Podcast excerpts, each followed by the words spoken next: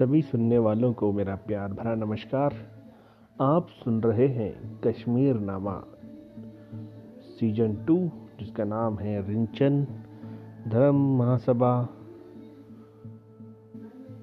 और इस्लाम का आगमन। ये सीज़न टू का छठा एपिसोड इसका नाम है धर्म परिवर्तन। तो शुरू करते हैं। उम्मीद करता हूँ कि आप गौर से सुनेंगे। सैव योगनी लल्दन का मूर्ति पूजा आडंबर और जाति प्रथा का विरोध और तमाम ब्राह्मणवादी क्रोतियों पर यह हमला वहाँ के हमदानी के साथ आए सूफी आंदोलन और इस्लामीकरण के लिए पूर्व पीठ का बना। इसे समझने के लिए उस दौर के धर्म परिवर्तनों को हमें एक भिन्न परिप्रेक्ष्य में देखना होगा। धर्म का परिवर्तन वस्तुतः सांस्कृतिक श्रेष्ठता की स्थापना और वर्चस्व का सवाल था। एक नए धर्म के रूप में इस्लाम को मानने वालों में एक मिशनरी जज्बा तो था ही, अधिक से अधिक लोगों को मुसलमान बना लेने का। साथ ही अपने तांत्रिक तरीकों, ब्राह्मणवादी आचारों से हिंदू धर्म उस समय ऐसी स्थिति में पहुँच चुका था कि हिंदू समाज भ्रष्ट हो गया था।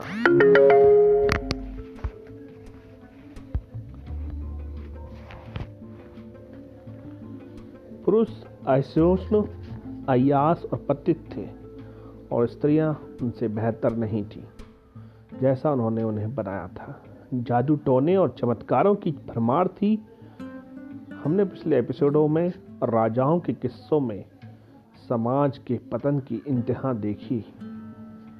उस दौर में स्त्रियों की दशा बेहद खराब थी और वैश्यावृत्ति, नैतिक भ्रष्टाचार, देवदासी प्रथा और सती प्रथा जैसी व्यवस्थाएँ उनके जीवन को नरक बना रही थी।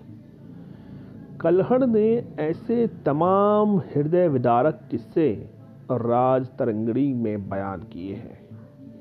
ऐसे में जब ललित मूर्ति पूजा के खंडन एकेश्वरवाद और योग के तीन सरल आधारों पर धर्म की स्थापना करती हैं तो ये सूफी संतों के लिए बहुत सुविधाजनक हो जाता है। पहली दो चीज़ें तो थी ही इस्लाम में।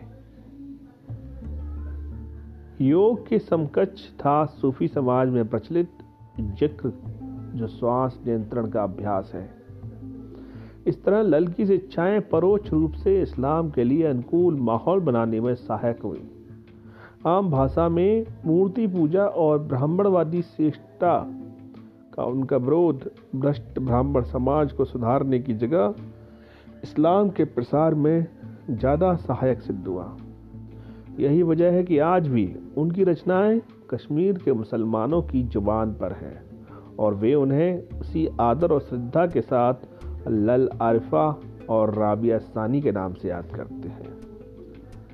राबिया बसरा की अत्यंत प्रतिष्ठित सूफी संत थी राबिया सानी का अर्थ है दूसरी राबिया।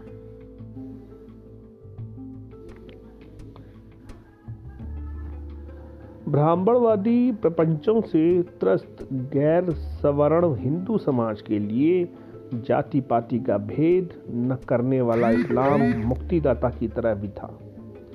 उसने धीरे धीरे लोगों को नैतिक और सामाजिक बल दिया। उनमें एक नए धर्म के साथ शक्ति का संचार हुआ, जो साधारण था, बौद्धगम्य था और व्यवहारिक था। इसने सदियों पुराने विभाजनकारी सामाजिक ढांचों को ध्वस्त कर दिया। जैसा कि रतनलाल हंगलू कहते हैं कि ऐसे माहौल में ब्राह्मणवादी व्यवस्थाओं के पीड़ितों ने किसी सीधे विरोध की जगह इस्लाम अपनाने को मूक, अहिंसक विद्रोह की तरह लिया। ज़ाहिर है, आरंभिक दौर में इस्लाम का प्रभाव बढ़ने के पीछे कश्मीर में तत्कालीन हिंदू समाज में व्याप्त विकृतियाँ जिम्मेदार थीं। हमदानी का मिशन इसके बिना कामयाब होना संभव नहीं था। लेकिन सिर्फ़ इतना मान लेना कि एक खास तरह का सरलीकरण होगा। हमदानी का मिशन स्पष्ट था। कश्मीर में इस्लाम का वर्चस्व स्थापित करना।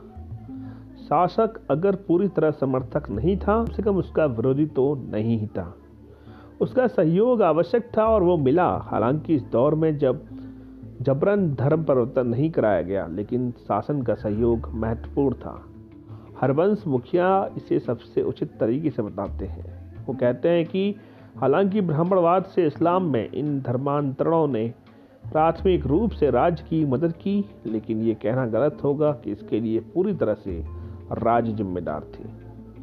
राज्य की भूमिका बड़ी सुल्तान सिकंदर के काल में, जब सैयद हमदानी के पुत्र मीर हमदानी की अगुवाई में कश्मीर को पूरी तरह से इस्लामिक राज्य में बदल दिया गया और शासन इसका संरक्षक बना। आप सुन रहे थे कश्मीर नामा का सीज़न टू धर्म परिवर्तन। बाकी की कहानी अगले एपिसोड में। फिर मिलेंगे, तब तक के लिए नमस्कार।